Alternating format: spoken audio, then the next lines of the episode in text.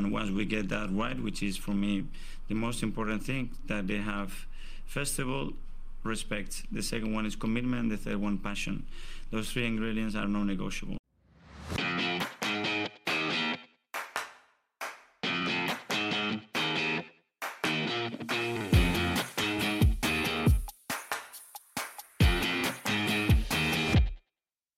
Hello and welcome into the Non-Negotiable Podcast. I'm Gavin and I'm joined by Justin. How you doing, Juz?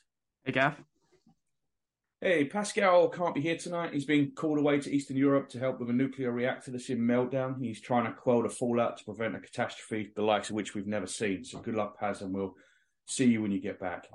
Um, Juz, Tuesday night at the Emirates. Um, comfortable 3-1 win, really. Um, relegation battle as Chelsea really didn't put up any any kind of a fight. So let's take it from the beginning. There were three changes to the starting lineup. Two of them, I think, if not expected, probably weren't a huge surprise. With Trossard coming in for Martinelli and Jorginho for Partey, um, and then one which I think caught us a bit off guard. Kiwior did come in for holding. Arteta playing the two left-footed centre backs. Juz, what did you make of the changes? Uh, I like him to be honest, uh, I was not expecting Kiwior for holding. I thought uh, Mikel was gonna, um, you know, he tends to be a bit stubborn. I thought he was gonna go with with holding really until the end. Um, but I'm I'm glad to see the change. I think, um, you know, the the extra time Kiwior has to bed in is something that you know we can use to our advantage in the season. I think holding was really starting to struggle, confidence getting lower and lower every game. Um, so I mean, I, am all for it. I think he did well. I think uh Partey's been a little suspect, so I was okay with the Jorginho move. And then Trossard needs to be in the starting lineup. He's been that good. So really, I think all three were pretty sharp moves. I do think there's a little bit of uh, admission from Arteta here, though, that it's over. I- am not sure he, he you know, I'm just he could have made that change of Kiwior for holding at Manchester City, and as long as there was something on it, he didn't make it. He made the change when it was when it was done. Do you know what I mean? Yeah, I could definitely see that. Um, and yeah, it could definitely be an admission. I'm I'm just thinking, you know, like I said, I feel like Holding was getting more and more wobbly as the games went on. Um, so I could see it being either or. But yeah, I, I mean, you're right. That is a little suspect. Um, I, I mean, it's not a surprise that it happened. Like you said, you know, Holding has been getting more and more shaky as it's gone on, and it, it, needed to it needed to happen. It was just something that you know it wasn't. Well, we were saying all along, you know, it's not going to make change, not going to make the change. And at Man City, we went in with a backline. We all thought it wasn't because I didn't think the change should be made. It's because I didn't think Arteta would ever make it. Yeah, same. I felt the same way. So I, I mean, it's it was a good it was it's good that he that he finally did it and i agree with you that the more time Kiwior gets to to bed in and and really get used to it the better off we're going to be. I still don't think he's going to play a whole lot next year. Um i think he's you know he's gabriel's primary backup and that's where he's going to stay. But um yeah he did he did okay. So but i do think when discussing this game we have to take into consideration just how bad this chelsea team are um, I think they're easily the worst side we've played this season, bar maybe Forest at home. They're they're an absolute mess. They're in horrendous form. They they look like they've just they've just given up. Um, even though I kind of knew that was the case, I couldn't believe it when I saw it with my own eyes. Just were you surprised at exactly how bad they are? Yeah, they're in um they're in a real disarray right now. I would say um which is crazy because I mean they've they've still got a decent amount of talent in this side. Um, but yeah, it it just looks like they've given up. Everybody's phoning it in. Um, what did you make about the uh, starting Aubameyang up top? I mean, that's he's being played purely because he used to play for us, right? Yeah, I mean, I mean that's what I'm thinking too. But how ridiculous is that call? I mean, I, the thing is, though, I yes, absolutely, but at the same time, what difference does it make? Havertz ain't ain't been ripping up trees. I mean, it's not like they've got these really good options. They've got options, but they haven't got any really good ones. I was a bit surprised João Felix didn't play. Yeah. Um, but uh, but overall, I mean, he's just trying something. I'm guessing they've, they've lost. Was this their sixth or seventh defeat on the spin? Ooh. It was it was one or the other. So I mean, he's just trying anything he can to get a tune out of them, and nothing he's trying he's working. So you know, a bit like how Arteta finally gave in and and and played Kiwior. I guess Lampard's kind of in the same boat, right? Like he he took that job on a temporary basis um, to rehab his reputation a little bit, right? Because he had a bad time of it at Chelsea at the end. He had a bad time of it at Everton. I guess the thinking is if I go there, have a couple of good months, then you know he's he's never getting that job full time, but maybe I can get another job. And and it's just been a disaster for him. So he's got to do anything he can. Yeah, it's uh it's not looking too good for him, honestly. This this whole Chelsea stint has been uh whew, I mean it's it's been a bit of a nightmare for him. I guess uh you, you know, I get what you're saying, you know, just kind of throwing everything at the wall and seeing what sticks. But you know, we know Auba well as a as a player for Arsenal. He's not really one to if he's not scoring goals, he gives you nothing. You know what I mean? So I think he had uh, nine touches in that first half, and four of them were kickoffs. Yeah, I heard the same thing, and I'm you know I'm not I'm not surprised though. I'm not surprised at all. And when I saw him starting, I was just like, wow, he's he's just going for the, uh, you know, previous player for club drama but man, I, I, mean, I don't know. I feel like almost anybody would have been a better call than than uh, Auba in this situation. I don't know how much difference it makes though, because they barely got out their own half in that first hour. Um, I mean, they had the one chance the Chilwell shot just after we scored the first one when he, he should have done better, and it was a really good chance, a really good uh, height for Ramsdale, and he just tipped it round the post. Pretty simple save.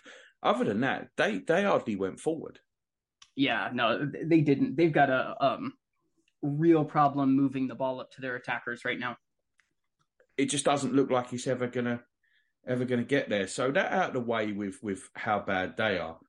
We actually started really well. I thought. I mean, first five minutes we could have been in front. There was terrible defending from Chelsea at the back post, which I think was a sign of things to come. Um, Xhaka got the little flick, and and Kepa managed to managed to make actually a decent decent save. Then there was the weird Kepa save from Saka's header. Remember that one when he, he flicked it towards the top corner and he, I don't know what he was thinking. I mean, he could have just, each could have just caught that with one hand and he pushes it out and it goes to Jesus and his shot gets blocked. Yep. And then finally, a couple of minutes later, we we did get the breakthrough. Some really good move down the left with Zinchenko to Jesus to Xhaka great run from Xhaka from inside to out. He had that run going all night from inside to out and outside to him. I, I thought he had his best game that he'd had in a long time. Chelsea didn't pick him up. That helped a lot. Um, but he made that run, brilliant pick out, and Odegaard lashes it in, and just we thoroughly deserved that. Yeah, definitely. I mean, no doubt about it. And uh, yeah, I thought it was really good play from from Xhaka. He was going outside a decent bit today, and, and it was just working for him. I mean, they were just giving him acres of space, and I love the ball in. It's just kind of a you know like a little. Uh, maybe I'm getting this mixed up with the second Odegaard one, but it, they're kind of the same. They're both little daisy cut cutbacks. Yeah, exactly. Just kind of played into space, and Odegaard just runs onto it and smashes it. Um, see, I mean, good play all around, and I, I agree. I thought I thought Xhaka was was really good today.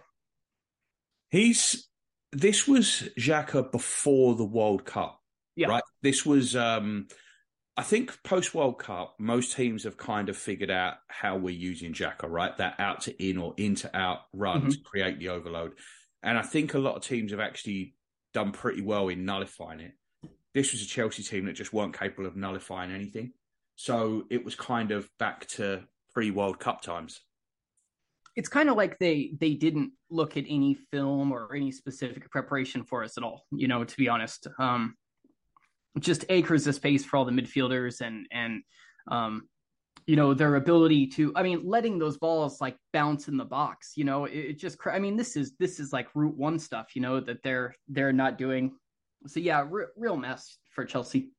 Yeah, it, it, it, really was. And, you know, we said before, we did uh, get a little warning just after that with some bad defending on our part. I, I, don't know why Ben White was tucked that far in and, and Saka's chugging back, trying to get to Chilwell, and he got through. And it was a decent save from Ramsdale, but like we said, it was a pretty, pretty tame shot. And immediately we're back on the offensive again, straight afterwards. And We go back down the left hand side again. Xhaka, same run out to in, uh, into out, sorry, and it's Trossard this time who finds him. He puts it across, exactly the same type of ball, little daisy cutter towards the edge of the box, and there comes Odegaard again, first time sweeping it in the bottom corner. Yeah, I mean, again, um, I really enjoyed this goal. Uh, it really was uh, uh, very similar to the previous one. Um, again, you know, Chelsea, I think being way too slow to the, to react to the ball in the box, but I mean a great finish. So that puts Odegaard at uh, 14 goals and nine assists. Is that what it is? Yep. And that I mean that's an that's an excellent return. Um, I mean I think we all knew he had it in him, but you know I mean that that's that's a really really good return for for a, a midfielder for anybody really. And uh, well, I think he's one goal contribution behind Cesk's best season, which is pretty crazy. And he's going to get better. He's going to get yeah. better as he gets as he gets older. I've got no no doubts about that. You know, I, I love Odegaard, and it's this is just a sign of a sign of things to come. He's gonna he's gonna grow. He's going to grow into that role, and uh, I think this is this is what we can expect from him from now on. I think uh, you know the biggest difference between you know this season and last that I that I you know think about often is he's just shooting more you know, he he barely shot the previous season. He would always, you know, he could get the ball in the box and still like look for a through ball. I but think he's at home now, right? Like he's he's grown in confidence. This is this is kind of his team. So he's I think he's just he's grown into it. Yeah. Yeah, I mean it's really nice to see though. I mean he's he really is. It's his team. You know, he's running the midfield well, getting all his creative numbers, and you, you know, hopefully it continues. Like you said, though, I mean, he's still young. He he's going to get better. He's going to get more comfortable. I think uh, the captaincy too. I'm, I'm I'm all about that choice. I think Odegaard was the best choice. Agreed, and he seems to thrive on it. He's not one of these players. I mean, he never hides. He's just not a hider. You know, one of my big things, and I, I, I, I hate to mention the name because it just ends up in a barrage of abuse one way or another. But one of the big things with with Özil was that he he wasn't an alpha. He didn't yeah. want responsibility. Sometimes he would hide in plain sight. Odegaard's the complete opposite of that as a character. It doesn't matter if it's going well for him, if it's not going well for him. He doesn't hide. He chases. He harries. He always wants the ball. He gives the ball away. He wants it back again, and he'll, he'll try stuff.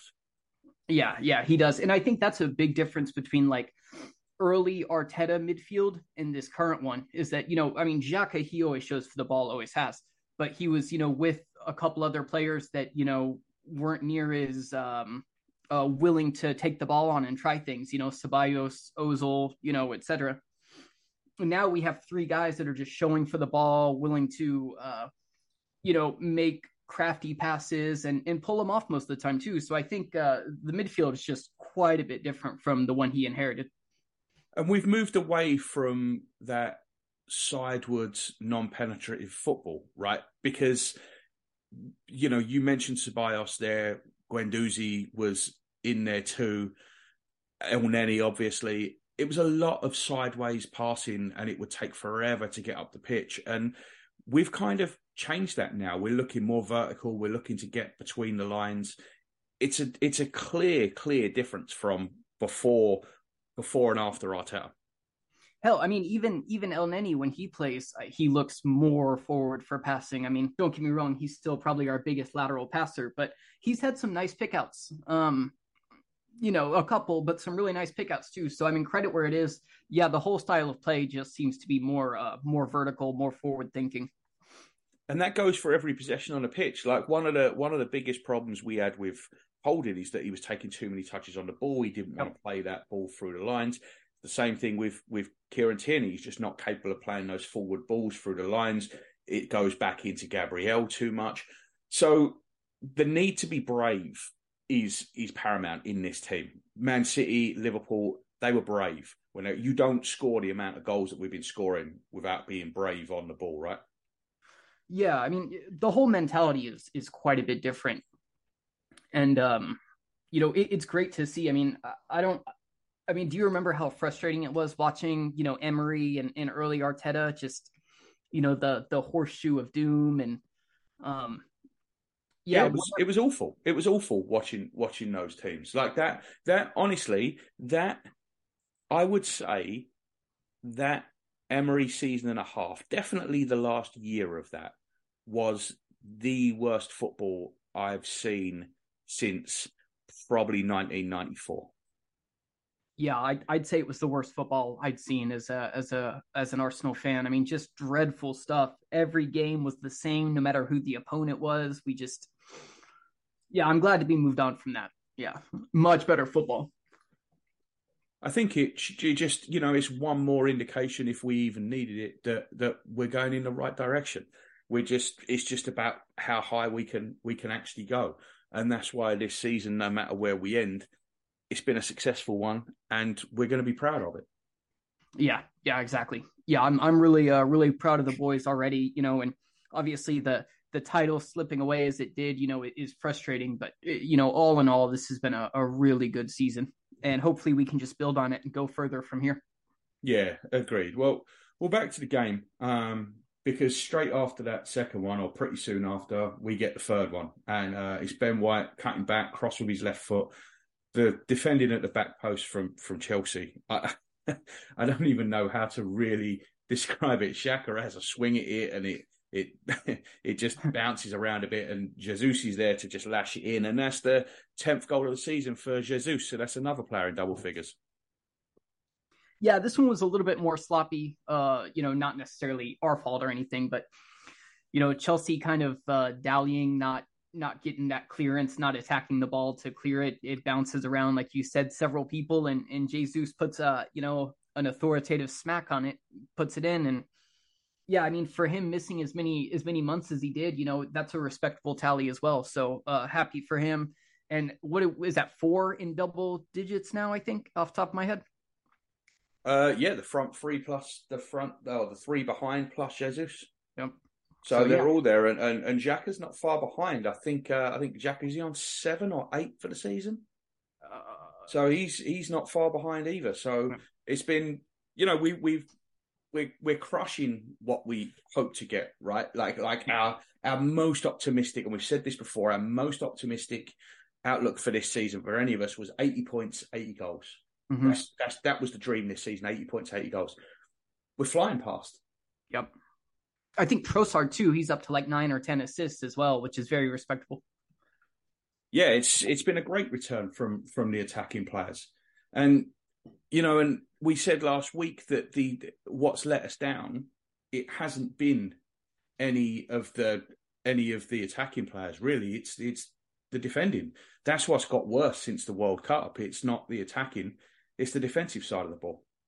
Yeah, yeah, even set pieces that we used to be really good at defending have uh, have been a bit of an issue. And uh, you know, to be honest though, when we have all four of our guys in, and I know we've talked about it being a problem since before Saliba got hurt, but we have all four of our guys in, Saliba, uh, Gabriel, White, and Zinchenko. I feel pretty good about it still.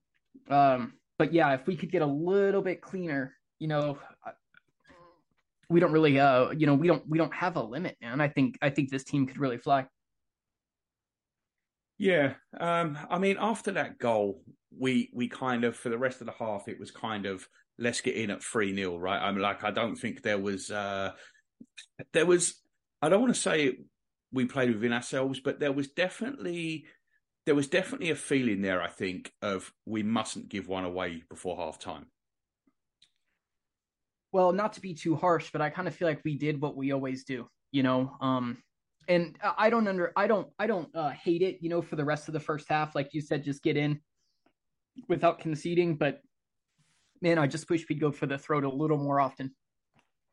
Well, when we come out at the start of the second half, we actually yeah. did for the first ten or fifteen minutes of the second half. You know, like, there was the Gabriel header that was that was cleared off the line. We had a couple of other couple of other half chances. So I think we actually did make a fist of it. But I think once Chelsea got that goal and that Madueke, he looks yeah. like their best player to me. I think he's their he's their best signing. I thought he was the the brightest spot for them on the night, and he's the one that I think you might actually have a they might actually have a player in there.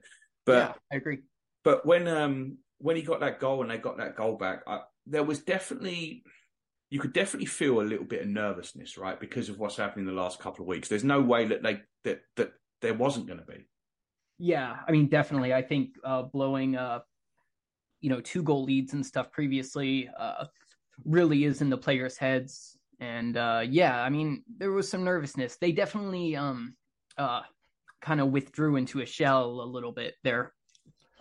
Yeah, I think so too. And and it's a real shame because 3 1 doesn't tell the story of that game. It doesn't nope. tell the dominance. 3 0 didn't really tell the dominance of that first half. That that game, we should have absolutely put them to the sword there. Yeah, I agree. And I would have loved to have seen it. Maybe revenge for the uh the 6 0 on uh uh was that Wenger's Wenger's thousandth game. Yep. Yep. yep. The uh the the Gibbs Oxlade Chamberlain sending off game. Which one should I send off? But yeah yeah, I thought we should have. I definitely think we should have. We should have had more there, and I do think that that that scoreline flatters them a bit. But we saw the we saw the game out. We did what we we did what we needed to do. We got back to winning ways, and it's important, right? Getting getting that win under our belts after the last couple of weeks. Yeah, I mean paramount importance, really. Um, been a little shaky. Some results not really going our way to the point where we probably folded in the title. So yeah, I mean, a win was huge. A win against Chelsea, even bigger. You know, a London rival. I mean, I think it got everybody up into into high spirits. The only thing, like like you brought up, once they conceded that one, they definitely looked a little shaky. So I'm hoping now that we've got another win, that'll be you know behind everybody. I hope so too, because I really do want to. You know, we're on 78 points. We're on 78 points now. So I really, really do want to see us try and push up as close to that 90 point mark as possible. Yeah, I mean, that would be ideal. Um, and I, I don't know if you want to start this now, but it, it's it's this next opponent that I'm uh, I'm worried about.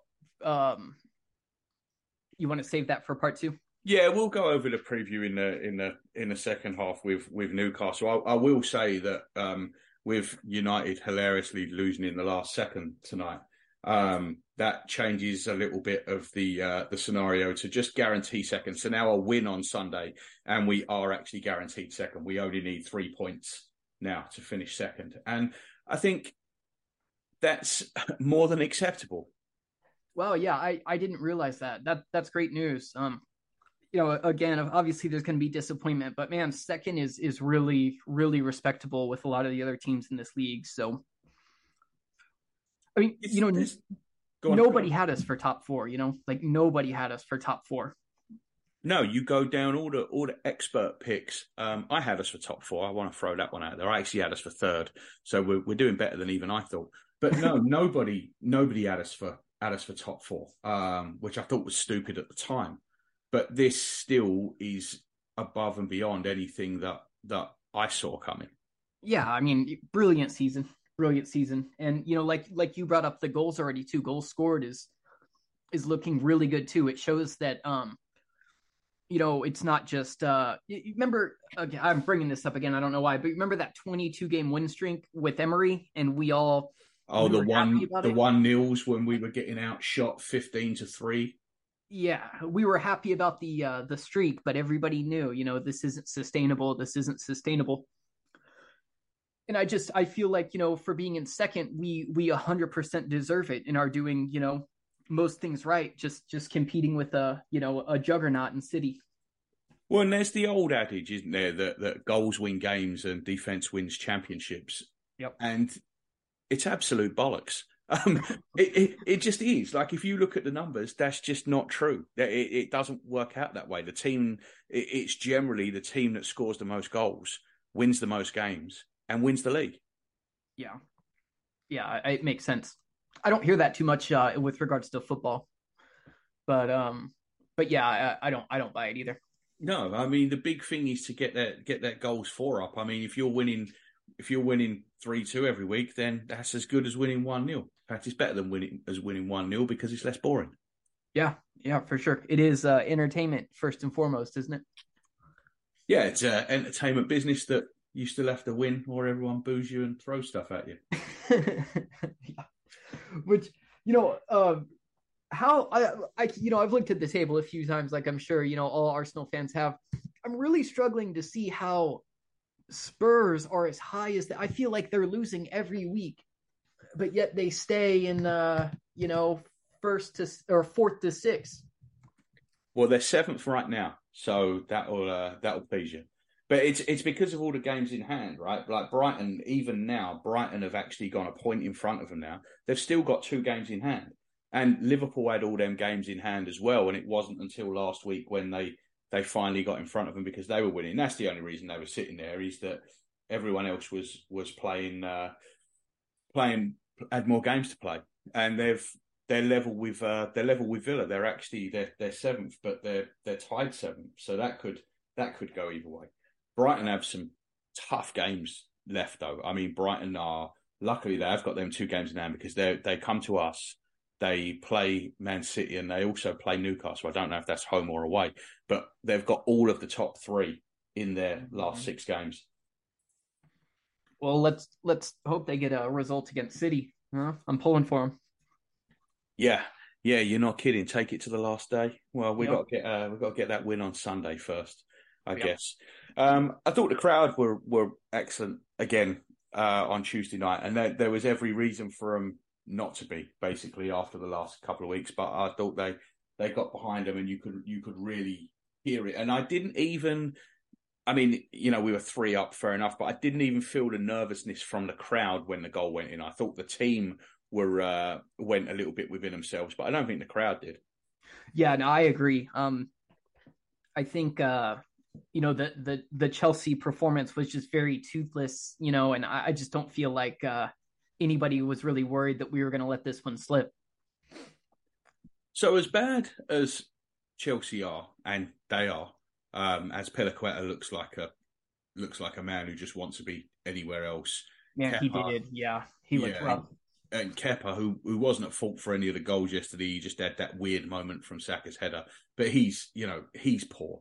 But they do have some decent players there, and I don't know if you've read these reports as well, but they're saying that they're basically going to have to offload a few of them in the in the summer, or or they're going to be in serious FFP trouble. We know Mason Mount is is likely going to be one of them off. Is there anyone there, as much as I'm not a fan of buying people off of Chelsea, is there anyone there you think it might be worth a little tickle at in the summer? Uh, you know, I don't know how popular this opinion would be. I actually, I think Mason Mount's a nice little player. Um, I know he's he can be a bit unlikable, but um, you know he's he's versatile, he's hardworking, he presses, and he's got some pretty good end product as well. And he's he's still pretty young. I uh I I would take a gamble on Mount. Well, he strikes the ball well. He's a clever player. Um, I don't know. He's dynamic enough for my liking. I would prefer to see someone a bit more dynamic there, a bit more powerful runner. But he's a, he's a good player. I would have no I would have no issues with it. Yeah, I mean, he, you know, that could be a nice, interesting, uh, like left eight option too. He may be a little too attacking for that, but um, that could work. Uh, no, I think well. that's I think that's exactly where he would where he would play. It's where uh, it's where England play him. Yeah, yeah, that's true.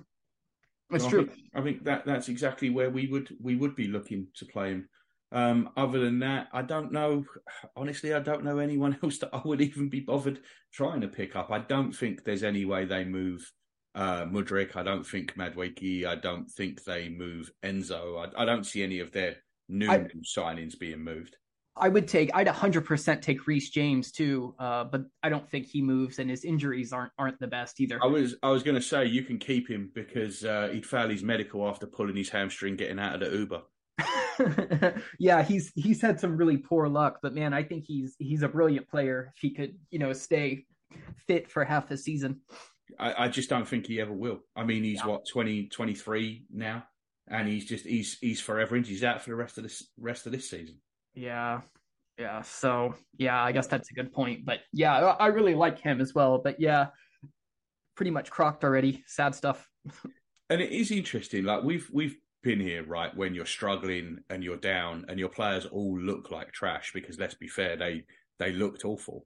If they're going to go about trying to raise 150 million in player sales, mate, that ain't going to be easy. I don't know where they're going to get it from. When you look at the wages and the length of them contracts that they've given out, where can they really get that money back? Yeah, I really I don't I don't see it. I mean, they're going to take huge losses on players like Pulisic and uh I mean they're going to have to sell somebody they don't want to, I'm pretty sure. Um, I think I think Mount's about the only one though. Maybe they could maybe they could get rid of Chilwell, but I don't know where to. Like I can't see Man City being interested in him. We wouldn't be interested in him. Maybe they could convince Newcastle to part with big money for him.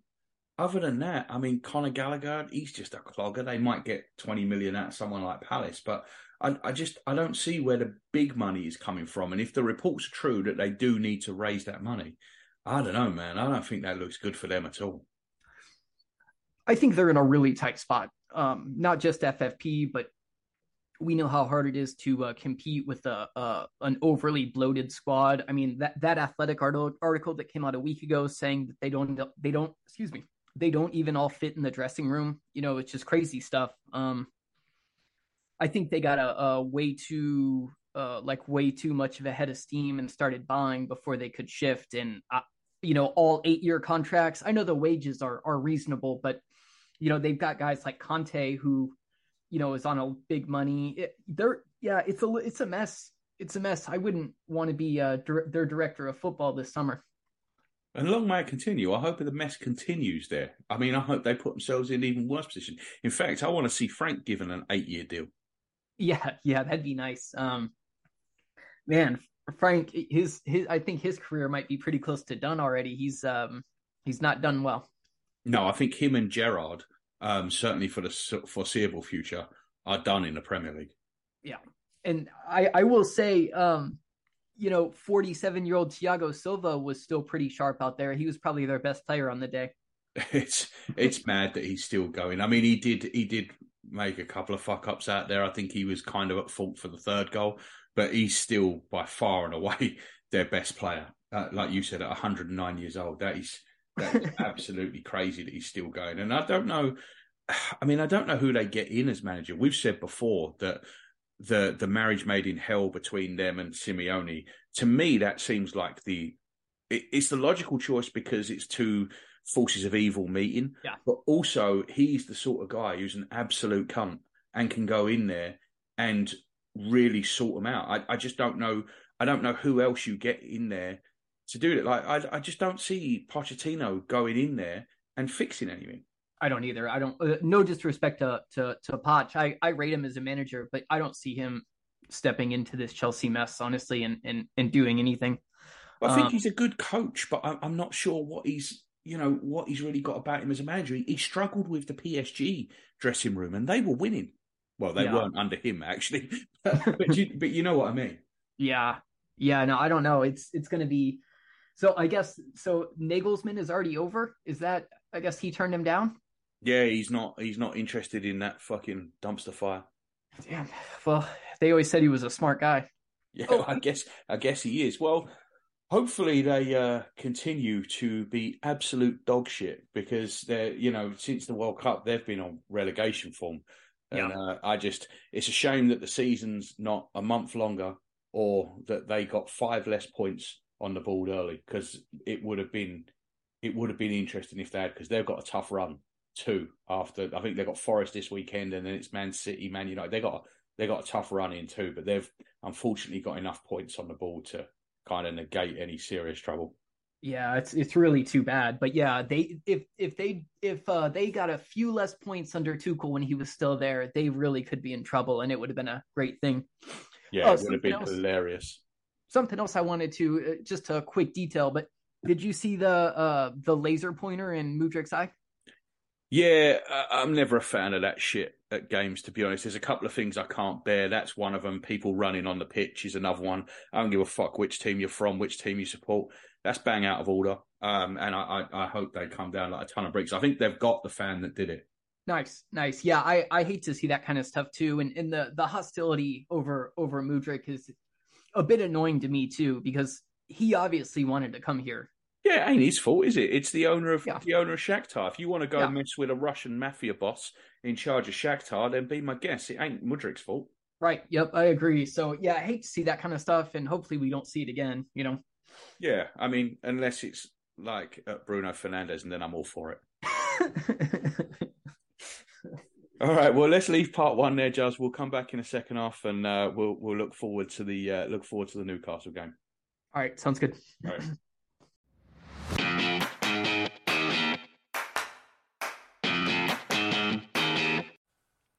Hey guys, just a couple of quick halftime announcements. We would really appreciate it if you could leave us a five star review on your favourite podcast app. It really helps us reach a wider audience, and we thank you for your support. Also, don't forget to check out our socials. We are the NN Pod on Twitter, Instagram, and Facebook. We try and put out some cool content, so give us a like or a follow and help us build our Gooner community.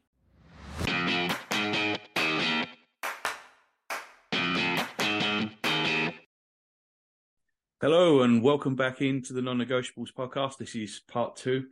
Uh, we're going to take a look at the Newcastle game, and before we get into that, Juz, um, I want to do the uh, the Who Am I game. We missed it last week. That was that was my fault. Um, but here we are. We got one today. So this is a player that's played for both Arsenal and Newcastle. So I started my career with Tunbridge Angels. I then moved on to Fulham, Luton, before joining Newcastle, for whom I played 187 games. I then moved to Arsenal in a shock transfer, playing 84 games, before finishing my career at Djurgården in Sweden, playing nine games. Who am I? Any idea, Juz? Mm, no, I don't have any idea. All right, we'll revisit at the end. You can uh, have a think about it. All right. So, Juz, this weekend, this is one of the games that we've been looking at for a while, circling, thinking it's going to be a toughie.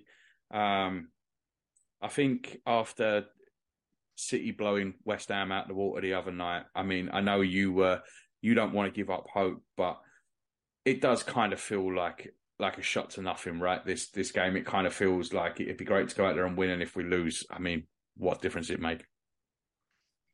Yeah, yeah. I mean, that's that's about how I'm feeling too. Um, I've not given up complete hope, but I'm not like, you know, looking at match trackers getting you know upset about it or anything. It, it's uh, it's. I feel like it's like 99% done, but until it's mathematically done, I can't give up all the way. You know what I mean?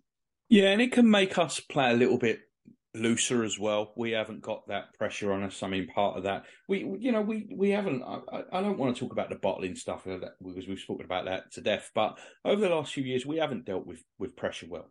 And when the pressure's off, tends to be when we've turned it back on again. And now the pressure's kind of off. You know, like I said to you at the end of the first half, three points and we're guaranteed second. That doesn't have to be three points on Sunday. In fact, a draw on Sunday and we're guaranteed second but three points over the last four games, and we're we're second. So, uh, you know, I don't think there's any pressure on this for us. We can go out there, be loose, we can attack. There's not really much hanging on it for Newcastle either. I mean, they're on 65 points with a game in hand of Liverpool on 59 in fifth. They're not coming out of the out of the top four. So there's kind of this is kind of a chance for for both teams really to go in quite relaxed with nothing riding on it. Yeah, um, I don't I don't see it being like a very pressurized game for sure. Um, and hopefully that that helps you know Arsenal. I'm uh I'm expecting Newcastle to push pretty hard on this one though. Uh, being at home and and they're coming off um some really nice results. They they found their uh their scoring boots. They've they've hit you know their last couple games multiple goals. Uh, which is a little bit of a scary prospect, I think, because they've had a very staunch defense all all season, but you know, finding goals a little harder to come by, and, and uh, they've really kind of opened the floodgates recently. Well, especially with how bad our backline's been. Like that's the that's the one thing we've been we've been terrible at the back, and Newcastle have started to find their form up front. They've got mobile strikers, whichever one they it will be Isak, But even if it was Wilson, he's still a, a player that's given us plenty of problems in the past. They're using Willock kind of a little bit wider. Almiron's back they're you know they're they're looking they're looking pretty good. Even that Jacob Murphy scoring goals.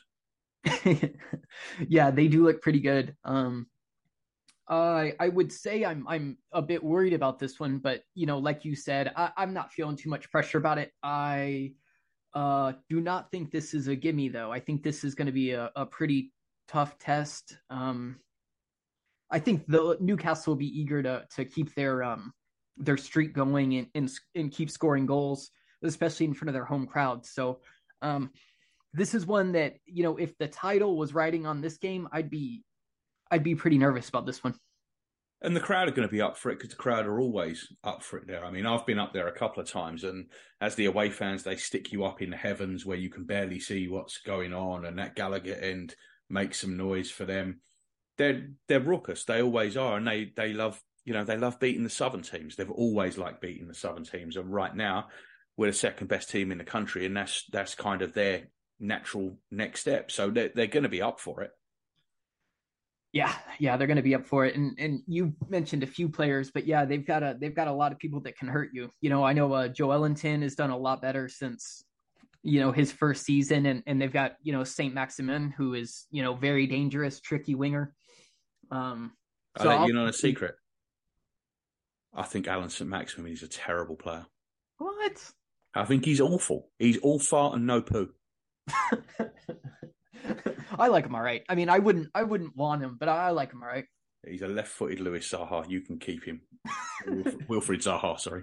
Yeah, you can you can keep him. I, I got I got no time for Anson Maximin, but he won't play, so it really it really doesn't matter. He won't have any part in this. But um, no, I think I think he's an awful uh, loads of step overs and then lashes it forty yards wide. You can you can keep that. But um, so from our point of view, Juz, um, I guess guess the team's going to be a little bit difficult from now to the end of the season, right? Because I've got no fucking idea what he's going to do. yeah, so I mean, let's let's start in the back. You think um, you think Kiwior stays in? I do, yeah. I definitely think Kiwior stays in. I think uh, I know Gabriel um, is carrying a bit of a knock, but I, I do think he'll play. Um, so I think it will be uh, Kiwior and Big Gabby at the back. I've heard, uh, I've seen a couple opinions online wanting uh, Tierney to get a run. I, I'm not sure I agree with that. What do you think? I mean, if Arteta and Albert Stuivenberg have got together and said what we really need in this game is a left back that's going to blast the ball into the stands at every opportunity, then maybe they'll play Kieran Tierney. I mean, do you think that that's where they're going? Uh, no, I think it'll be Zinchenko if he's, you know, able yeah, to. I, I think they're going to want the player that can pass the ball. In all honesty, um, I, I just, you know, I, I, there's a few things with this. I'm actually looking forward to Kieran Tierney being sold in the summer. I, I am, and I, I, tell you why. It's not because I dislike him. It's because I just can't believe the amount of fans online trying to say Kieran Tierney should start every week. It, it's just it amazes me. I don't think I've ever seen a player as loved and overrated by a single fan base as Kieran Tierney and the Arsenal fan base. He's fine as a mid-table left back. He's absolutely fine, but he's got three moves: turn back, knock it back to Gabriel, smack it up into the stands, or bang in across without looking. There are his three moves on the ball. We just don't play that way. Look, I like I like Tierney. I think he's a, a you know good player, and I would say um, it's probably time he moves on this summer because, like you just said, the way we play has has evolved past uh, that kind of fullback. I think. Um, and there's um, also a myth that he's a better defender than Zinchenko, and I don't think that's true either. I, I just don't. I think Zinchenko's better in the air than he is. I think I've seen Zinchenko handle players just fine. Yes, he got he got beat by Trent at Liverpool. That happens to everybody. And yes, he got caught out with a ball inside on Tuesday night, but Gabriel got caught out by exactly the same ball that Theo Walcott scored out of the week before. And if you want to go through that, look at Tierney's defending at West Ham for Jarrod Bowen's goal. Hey, look, fair, okay? I'm I'm not on trial here about Tierney, okay? yeah, it just it, it's just annoying the the online discourse about this that I mean, I saw someone say, "Am I the only one that thinks that Tierney's better than Zinchenko?" Well, no, you're not the the only one because there's plenty of other idiots out there. Look, good player, good guy. I just like I said, I think we've evolved past him. Um, I I do have to agree. He's got kind of a weird um fan base around him. He seems to be really well loved. Um, no argument there. I do not think he's better than Zinchenko, uh, especially not in in the fit for our team. Um, I could maybe see. Well, no, actually, I don't think he he might sub in, but yeah, I'd say Zinchenko still starts. Zinchenko still plays. Yeah, and I don't really hate Kieran Tierney. It's not that I, it's not that I hate him. It's that I hate the discourse around it because it, it's just like I said. He's just he's not what he's made out to be, and and and it just kind of annoys me. That's all. That, that's that's pretty much it. So, um, Jorginho, Partey, where do we go there? And is there a chance Um, and I didn't bring this up when we were talking about this change in the first place because we really skipped past it because it kind of was one that we thought might happen. Yeah. Um, is there a chance that there's something to this? Thomas Partey's been carrying a knock since uh, before the international break, and we've been nursing him through it. I think there is, yeah. I think there's something to it. Um, I mean, even when we were starting him, we were pretty much pulling him off as early as we could. Um, you know, in a lot of games, I I wouldn't be surprised if it's Jorginho again. Um, yeah, I'm kind of feeling the feeling the same way. I, I obviously don't want it to be Jorginho. I would prefer it be Partey out there, but if if Partey is carrying a knock, I mean, I was a bit surprised to see him come on with five minutes to go the other Same. night. I, I I didn't really understand it, but then I don't understand a lot of Arteta's substitutions. Yeah, that's true. Um, yeah, I was surprised to see him come on as well. Um, I, you, you know, we've had this substitution conversation a bunch, but yeah, a, a lot of them kind of drive me mad too. You know, um, I just I just thought it was weird. Like he's if you're gonna if you're gonna put him on the bench, that's fine. Leave him on the bench. yeah, It was a it was a weird one, but I I wouldn't be surprised to see Partey come back in here, um, just because I think the game might suit him a little bit more than Jorginho. I think they're going to play, and, and you know, and I already said that that Partey's kind of lack of athleticism bothers me, um, but he, uh, you know, he he looks like he looks like prime Usain Bolt when he stood next to Jorginho. So it, it wouldn't surprise me if he put him in just because that zip around that Newcastle that Newcastle front line. yeah. I think the game calls for for a Partey more. I think he would be more effective in central midfield, but I could see it really going either way still. Yeah, and it, uh, again, like we were saying about if he's carrying a knock, we we don't know what that knock is and and how bad it is. Yeah, but you bring up a good point. It is weird that we even subbed him in in the first place last game if he is carrying something. Um, He did the same thing to Saka though when he said Saka was ill. Was it the Leeds game? Saka's ill, he can't play, and then he brings him on with 15 minutes to go when we're four one up. yeah, yeah. I don't, I don't under. I mean, I guess there's just a, you know, keeping him sharp kind of thing. But yeah, I Uh, don't. I mean, he did it in Europe, didn't he? He was bringing players on, and in the in the cup games, he's he's he's rest he rests players and then brings them on with 15 minutes to go. I, I it just it baffles me. yeah, I don't, I don't understand it either. No, it's it's very strange. So yeah, so I'm not. I mean, I would if I was to if you were to put a gun to my head and say which one's it going to be, I I kind of think it's going to be Jorginho, um, but I wouldn't be surprised if it was Partey. Yeah, that one could easily go either way, and uh, I guess it just depends on really what's going on with with Partey off the field. You know, um, Well, that's that's true as well. Um, so I I don't know. There's it, it definitely could go either way. yeah, yeah. All right, so moving forward a little bit, who's who do you got in? Well, the Uh, two in front, I think it's going to be Ødegaard and Xhaka. Don't see any changes there. Yeah, same. Um, and then the front three, and this one's interesting because I don't think Martinelli sits again. So I think it'll be. So it's two from three. I just have a feeling it might be Saka. For Nelson or for Trossard? Oh, Trossard. Nelson Okay. starting. Okay, yeah, I I could see that as well, and I think it'd be a smart move letting uh letting Trossard start for start for Saka. If we can just rotate like one or two out, you know, just to I think that's the best way to to kind of handle like heading into the end of the season and with, you know, thinking about next year in mind and stuff like that too, you know. So um I just I he did okay on the right. Uh I don't think he's as effective on the right, but uh, I think it'd be a smart move. And you know, I, I just don't see him dropping Jesus. So I, I think it will be one of the two. I, I don't think he's going to drop Jesus. I, I, think it will be. I think it will be Saka. I basically, I, I, I think Martinelli comes back in. Um, so it's it's it's two from the other three. It could be Trossard that's back on the bench again, but I, I just I just have a feeling that he's going to want to give Trossard a little run of games now, and he's just going to. I think this might be Saka's turn. yeah, yeah, no, I agree with that. I think it'd be the smart way to go. Yeah, and then uh, the subs. I, I don't know. Well, let's. Do you know what? Let me let's talk about Reiss real quick here because there was a story that came out yesterday. I think it might have been Sam Dean, but I'm not 100 percent sure. Um, saying that he's pretty much made the club aware that he's not going to sign a new deal. I don't know if you saw that story or not. I didn't see that. Um, but if that is the case, and he has told him that, do you think that's going to be the end of Arteta putting him on a pitch? Because I think if that, and bear in mind, you don't know if that's true or not, um, but if it is true, I would imagine that would be the end of Arteta putting him on a pitch. Because what's the point?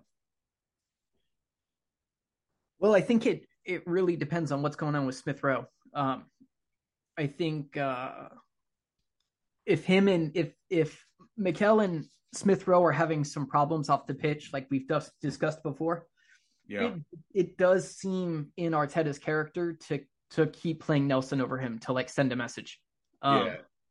So, so- so here we are, Just um, this was from uh, this was from yesterday. Um, the Daily Mail, Sami Mokbel reports that Reiss Nelson has rejected Arsenal's offer of a contract extension, and there's growing expectation that he will leave the club at the expiry of his contract at the end of the season. Hmm. Well, I mean, we've talked about this a bunch. You know, we said we don't really see why he'd sign the contract. I, I personally, I, I mean, I'd be sad to see him go. He's had a big impact in this second half of the season. Um, but I'm not surprised at all. Kid's got to do what's best for his career. Yeah, and they're, they're mentioning Brighton again, which I think we both said we think would be a really good fit for him. But they also um, mentioned uh, AC Milan. Apparently, have uh, have spoken to his agents as well. And I've got to be honest, I'm a sucker for that AC Milan shirt. Yeah, I mean, I think Milan would be a more attractive destination for sure. Um, no offense to Brighton or anything, but uh, so yeah, uh, yeah. Again, good for him, and um, you know, if he can, if he can get a, a bigger role, you know, he should go for it. Yeah, I agree. I, I just don't see any. I don't see any way that he gets that role here. We've talked about it again and again and again. I think his best scenario is exactly what he's got now, which is just the odd game off the bench. And I, I don't see how at 23, 24 years old he can he can carry on with that. So it means we'll probably have to target another attacker in the the summer. Yeah, I think that was probably the plan anyway. I mean, if you look at it, we are a bit lopsided because Nelson, I know people keep talking about Nelson on the right, but all his best performances have come on the left hand side. Yeah. You know, and we've already got Trossard and, and Martinelli for out there. So I do think that I do think a left footed uh, wide player is is really the order of the day. But you're not going to get anyone senior coming like someone like Raphinha is just a pipe dream. He's not going to come in and sit behind Saka, and Saka's not going to make way. So I think the answer probably is to find someone uh, find someone younger, um, looking to make the breakthrough. Yeah, I agree. Um, Saka is one of those players that you know will pretty much always start if he's available. Um, like I don't see us even trying to rotate him very much. So I think someone like uh, Raphinha is is is, not going to happen. Um, and then as far as you know the the front the front three, we already have Trossard, who's kind of the the utility guy, the one that can plug in at nine, at you know on the left, on the right. So I don't think we'll look at another one of those. I think they'll want kind of a more of a, a specialized cut inside type winger.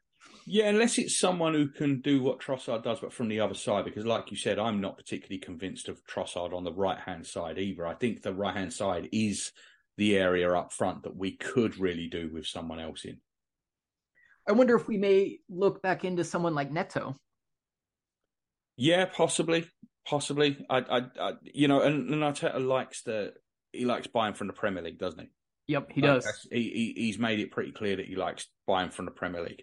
So we'll we'll have to see. I mean, in midfield, I am expecting two in midfield. Um, Rice and Caicedo are obvious ones. Mason Mount we're being linked with now. So I think he is going to look for people that are going to fit straight in. Um, I think for that side of the pitch, for that front front right side, I do think that's an area where you could look abroad and not worry because they're not going to be playing that much straight away. Yeah. Whereas I think with the midfielders, whoever we get, I think they're going to be playing early and they're going to be playing often. Yep, I, I agree. Um, yeah, I think we've got a decent bit of flexibility there with whoever we bring in on that right side. Um, but you know, they just, mm, I would say it's really got to be more of a high potential. Um, Yeah, You that's know- how I see it too. I see it exactly the same way.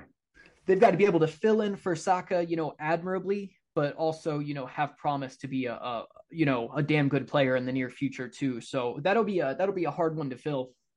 I yeah, think. I think I think that's about the hardest the hardest role there is. I, I mean, you know, the right centre back might be a might be a tough one to fill as well. But I mean, Saliba's got a back injury, and back injuries are, are, are not. Uh, they're just. It's not a good thing. Yeah, yeah, it's definitely not a good thing. I've heard a lot of people calling, you know, well, why isn't he just getting the surgery? You you don't want back surgery if you don't have to have it. No, absolutely not. There's as much chance of it going wrong as there is going right. And I mean, he's a 21 year old guy at the start of his career. Yeah, exactly. So hopefully that one sorts itself out. It's why I, I would almost feel relief if they just said, you know, he he's done, he's out for the season, he's just gonna, you know, relax. Because at this point, I feel like, you know, uh jostling for him maybe getting minutes playing again, you know, I, I just don't see the point, I guess. No, I I, I don't either. Um, that right-sided centre back, Judge, we've been linked with Marc Guéhi from uh, from Crystal Palace. I I mean, I don't know. That seems like that's someone who'd be very very expensive for that. Yeah, I think so as well. I, I like the player, and I think he's done really well. But I, I just I don't know if I can see us dropping that much money, especially when I think midfield is going to be so expensive. Um, yeah, there's there's got to be better. Like I said to you the other week, we were, we were linked with that Sitolo, um, or Sutolo, is it? Um, the Croatian, and that to me seems more like um, seems more more likely. I mean, he's you know he's 23, he's playing for Dinamo Zagreb, so that that seems like a player who would be more likely to come in, not cost the earth, and sit. I definitely think it's going to be more a Kiwior signing than some, you know, some guy we're we're all familiar with, or even somebody from the Premier League. I just I think for that position we would do better to to buy from the continent, save a little bit of money. And again, we're talking about a position where we're not expecting someone to come in and immediately contribute, right? Right. Yeah, yeah. They should have quite a bit of time to bed in, you know, as long as Saliba ends up healthy. Uh and you know be able to take their time in like cup games and stuff like that. It's it's you know a perfect situation really as long as Saliba stays fit. And it's the same with the two, same with the two fullbacks. I mean, uh, we're going to have to get at least one fullback.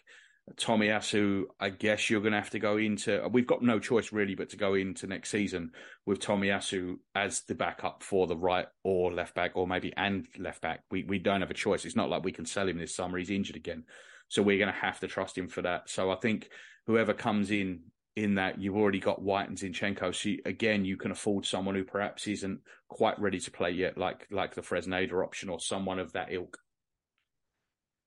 Yeah, and I guess you know, depending on what happens with Tierney, you know, it's going to be a, an absolute necessity as well. Um, I like. Oh, it is, the... yeah. There's there's going to have to be a fullback. I mean, it just it depends on do you see do you see Tomiyasu as the right back? Do you see Tomiyasu as the left back, or do you see Tomiyasu as both? And therefore, we'll, we're we're happier to get someone younger in who will play even less. Uh, I see Tomiyasu pretty specifically as a right back. Um, I know he's played left back for us, and I I believe he plays on the left side for Japan as well. Um, you know, just Mikel's whole thing with with feet. uh, I could see him. Uh, you know, the the Salah case was kind of a particular case I see. Um, but it's nice that Tomiyasu can play both. I think we'll look. Man, you know, actually, you've kind of got me thinking. I mean, I, am not as convinced as, of that. I, I have to say, I'm I'm not. I kind of I think I would lean more that I see Tomiyasu as the primary backup for right back and left back. Right. And whoever we get in will just be the secondary backup on the other the other side. That's kind of how that's kind of how I see it. And you know, and we were talking again last week about this next evolution being the ability to change systems, the ability to morph into something else if you need to be. And I think Tomiyasu is one of them players that really gives you the ability to do that. And I think that is going to be vital. Is he fit enough though, Gav? Well, that's the question. And again, there were reports coming out a couple of days ago that the that his recovery is going to be longer than than first the first you know thought. Um, they were talking about six months from when he did it. That was March. So you're already looking at the middle of September. So if he's not back in training to the middle of September, you're looking at the middle of October before you're even thinking about putting him on the bench. Yeah, I, I like Tomiyasu a lot, but his fitness uh, issues concern me, especially if we're talking about he's the first backup at left and right back. Um, so we might have to even do something more there. I, I understand that, and you know, and even though you can say, well, this injury was a fluke because he, you know, he just stretched on the pitch. Dude, I've seen other people stretch on the pitch and not be out for six months. Yeah, exactly. Well, I mean, his history alone is is is pretty damning. I think. Um, you know, going back to Fresneda too, I like him a lot as a player. He he does not have very much experience though. Um, so no, that's which is which is what I was really getting at is that if it is someone like that and Tommy Tomiyasu is the primary backup for either side, a signing like that makes sense. And yeah. it, it's funny because you know we kind of thought like, oh well, the main work's been done. It's not going to be open heart surgery on this squad. It's just tre- tweaking. But when you look at it, there is quite a lot to be done this summer. There's there's there's more than you would think at first glance. I mean, I I still think that Matt Turner's probably going to move on. So I think we're probably going to be looking for a backup goalkeeper, which isn't the biggest thing in the world. You can you can find backup goalkeepers anywhere. You can find just you know a, a Ben Foster type, not not Ben Foster obviously because he's 109 and plays for Wrexham. But if you but you but someone like that, you know, an aging goalkeeper to sit on the bench and and an English one because I don't think any of us really understood taking up a foreign spot with a reserve goalkeeper.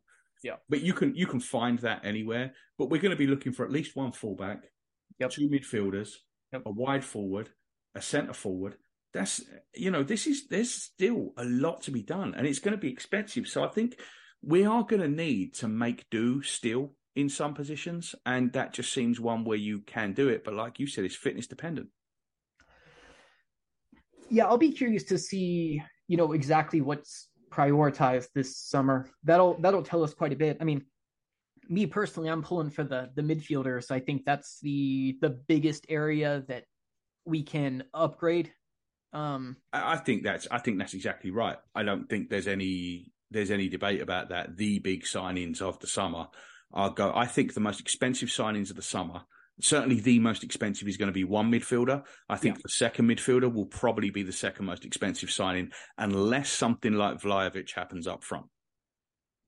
Yeah, interesting. Um, I agree. I think midfield's going to be the most expensive. Um, I I I hope I I'd like to see Turner stick around for at least one more season, so we don't have to mess with that this summer. You know, um, I think he's good enough to deputize, but I could also see he he because he's not a young guy, isn't he? Like was he 28 or so 29 yeah and and you know and we said before the the us have got a world cup coming up on on home soil in 2026 and yep. he's their current number one he's not going to stay the number one if he's if you know if he's not playing playing football at all for the club he can't just sit on the bench and carry on being the number one there's a gold cup in between if someone else comes in for that gold cup and has a good tournament that's screwed him for the biggest the biggest moments of his life. Yeah, yeah, exactly. No, I, I, I get where you're coming from. I just I'd rather have to not deal with that this summer. But yeah, you're right. I mean, for the player itself, I'm sure he's, um, you know, for his for his national team career, I'm sure he wouldn't mind moving on. I just I think he has to, and I think you know, obviously he's a big Arsenal fan, and I think this chance was just obviously a dream come true for him. And whatever happens now, he'll be able to say that he played for Arsenal. And I think for him, that is huge. It's also given him a route into Europe. He's already here now, makes life easier for whatever his next move is. Uh, that's true. I, I, just, I just think he's, I think he's going to want to move on. I think he's, he's achieved his dream pretty much of playing for us. He's got to understand he's never going to be the number one. So I think it's going to, he's going to look back on this year with a lot of fondness and he's going to move on and take himself somewhere else where he's going to play. Yeah, that's that's that's a pretty fair opinion. Yeah, I could definitely see that. Let me ask you this question: Do you think you know we just talked about Patino the other day? Do you think there's any youth that are about ready to make the step up? Obviously, not for a starting position, but to maybe fill out some depth in any, any of these positions. Uh, no, I don't. I know uh, there was stuff going around that uh, Okonkwo just won. Was it the Austrian Cup? Yeah, with Sturm Graz. Yeah, um, there. I'm telling you now, there is no way that a goalkeeper with that little experience is our primary backup. Yeah, yeah, I think you're probably right. And I mean, it'd probably be Hein over Okonkwo, anyways. Wouldn't you say? Uh, yes, it probably it probably would, and I but I, I would imagine. I mean, we just re up time, but I don't know if we're just going to let him move on in the summer because he's another one. I think he's like, isn't he like twenty five years old or something? Yeah, he's not young. Uh, Either, he's right? not young. Yeah. So, and he's he's been around for a long while. So, I would I would think he'd be going too. I would guess. I mean, it depends what you count Reuell Walters as, because that is the that's the wild card in all this when we're talking about fullbacks. is they they do seem to really like Reuell Walters. You know, he was the one that was taken on the tour of the US. Yeah. got some game time. What we don't know is where they see him playing, because I mean, he's played all the way across the back line Yeah. which is obviously a good thing, but also a bad thing because you're kind of, you know, you end up not getting, uh, you end up not really getting any position nailed down. But he could, he's the one that you think maybe, just, you know, just maybe he could do it.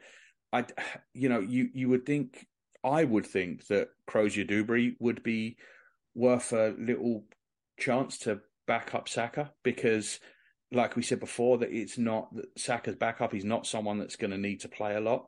Yeah. So, but I don't really see Arteta doing that. I think what you've got to think of is those Europa League games have been replaced by Champions League games. And Yeah. I'm not sure Arteta is going to want anyone in the squad that he doesn't trust to play in the Champions League. And do you think he's going to trust Cozier-Duberry to play in the Champions League? Uh, negative. No, I do not. and I Um, think that's where we're at, and that's why Patino is what he is what he is. Because I think if we were in the Europa League, we'd be having a different discussion about Patino. yep. But being in the Champions League, he's just not going to play Champions League games. Yeah, I couldn't see Patino playing anything except maybe you know League Cup, and it's just not worth keeping him for that. No, it's not. It's not. And I, I just so when it comes to the youth, I mean, I know we've got a crop below this crop with with uh, Skelly and with Nwaneri and stuff who are, who are coming through as well. Um, but I I don't see any of them as being as being possible promotions to the actual to the actual first team squad. Yeah, and, and listen, that that's not a bad thing either. You know, when we were finishing in, in eighth, and we had time to kind of bed these guys in. But now that there we're was there was a pathway too. I mean, Yeah. you had to get in front of Kolasinac or Mustafi. Do you know what I mean? Like, like that's a very different proposition to getting in front of Zinchenko and, and William Saliba. yeah, yeah, that's very true. You know, and and we had Ceballos on loan in midfield, and um, it's just it's a different, it's a completely different thing now. I think to get in to this team, you are going to have to be extra special. This it, to get us to get into this into this squad with serious game time. You're going to need to be at the level of Saka. You're going to be need to be at the level of Martinelli. You're going to need to be at the level of Cesc Fabregas at 18 and 19 years old, and Yeah. that does not happen very often. Yeah, it does not. So so yeah, it looks like we've got uh you know quite a bit on our plates to address this summer in the transfer market, but I mean the fun should be there. Don't I mean I was thinking about it the other day. We actually have a decent amount of uh sellable assets this summer for the long for the first time in a long time. Yeah, for the first time, Mark, and first time first time in probably best part of a decade. I mean, if you think about it, Tierney should should get a decent fee. I mean, I, I think forty million's pie in the sky, but I think he should bring in twenty five to thirty million. I think we'll get a fee for Rob Holding. This isn't going to be like Callum Chambers where we just have to have to let him go. You know, no matter the stick he's got, Rob Holding is still a, a decent lower Premier League level player. So I think we'll get decent funds there. Um, we've got players like Tavares and Balogun out on loan who are going to come in. Plus, our old friend Unai is apparently ready to slam a load of money into Marseille to get Guendouzi out of there. And we've got Wow. a twenty five percent sell on clause from that. Wow, that's nice. Yeah, I didn't know that. And We'll get a we should get a tribunal for Reiss Nelson too, wouldn't you say? Uh, no, I think he's too old. I think you have to be under 23, and I believe he is now 24. Gotcha. Okay, yeah, that's fine. Uh, I've I've also heard uh, Omar Rekik has been okay on loan. I believe he's at Wigan. Um, so that might be one we get, you know, an extra few million from. Yeah, and there's there's a couple of others too. Um, is, do you know? I've I've heard this both ways. I don't know if Ainsley Maitland-Niles is out of contract in the summer or if he's got one more year. Hmm. And I, I, I don't know. I've heard both, but I'm not. I'm just not sure uh, one way or the other. But whatever. So there's there's that one as well, and then of course there's um, the the elephant in the room, the 72 million pound elephant in the room in uh, Nicolas Pépé. Oh, he's still here, huh? Uh, yeah, and uh, apparently Rennes have said that they are not interested in either extending the loan or buying him permanently. So I think that's going to be a case of us trying to find a subsidised loan for him again in the summer. Yeah, that's going to be a tough one because he's one we definitely don't want just sitting around. You know, he he's he's got a bit of a sulk in him. Um, you know, he's one that we definitely need to get out of the club, but I just don't see us being able to sell him.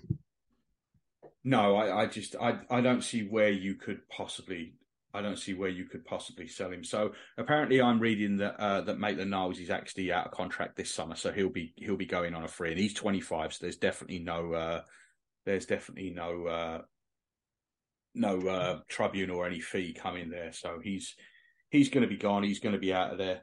Um, although it does say the club have an option to extend it to 2024. I guess that just depends if they think that someone will buy him or not. His loan spell at Southampton has been very up and down.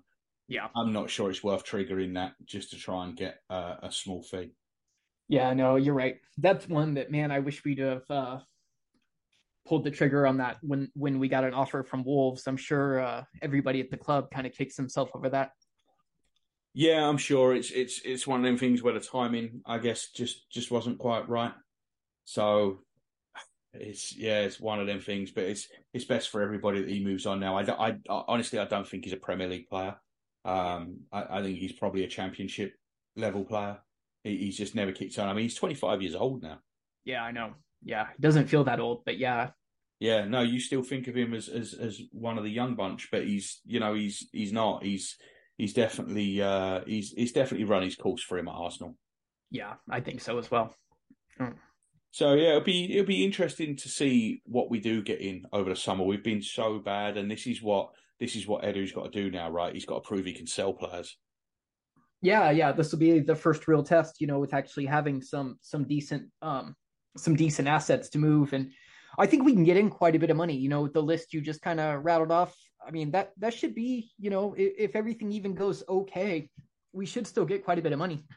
Yeah, absolutely, and it could be added to what we'd spend anyway. You know, the they were saying the Champions League brings in an extra fifty million in revenue.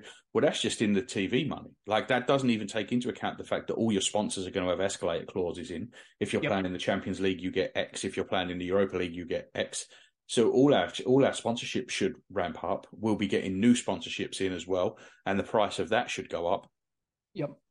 Yeah, yeah. Could be a very uh, lucrative summer, and uh, you know we need it because, uh, like like we said, there's a lot to address. So yeah, there is, there is, and the bigger part might be uh, if we can get 134 charges settled against Manchester City. So come on, the Premier League, let's let's get that figured out this summer. Yeah, that'd be nice. Yeah, I don't expect it, but it, it would definitely it would definitely be nice. So, all right, mate. The uh, the who am I? You ready to have a crack at this? We'll just go through it. Uh, go through it one more time. Okay. So, I started my career at Tonbridge Angels. I then moved to Fulham, then to Luton Town. I then moved to Newcastle, for whom I played 187 games before moving to Arsenal and playing 84 games. I finished my career at Djurgården. Who am I? I don't know. Scored five for England against Cyprus. That probably won't help you much, seeing as you're American. no, yeah, it didn't help at all. it's Super Mac, Malcolm Macdonald. Oh, yeah, I would have never got that. yeah, no, he, uh, he, he he never. Uh, I guess it didn't. He, he got injured at Arsenal and it kind of ended his career.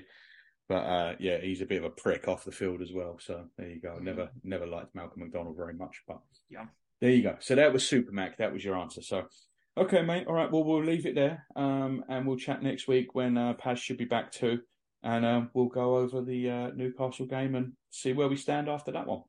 All right. Sounds good. All right, mate. Good night. Good night.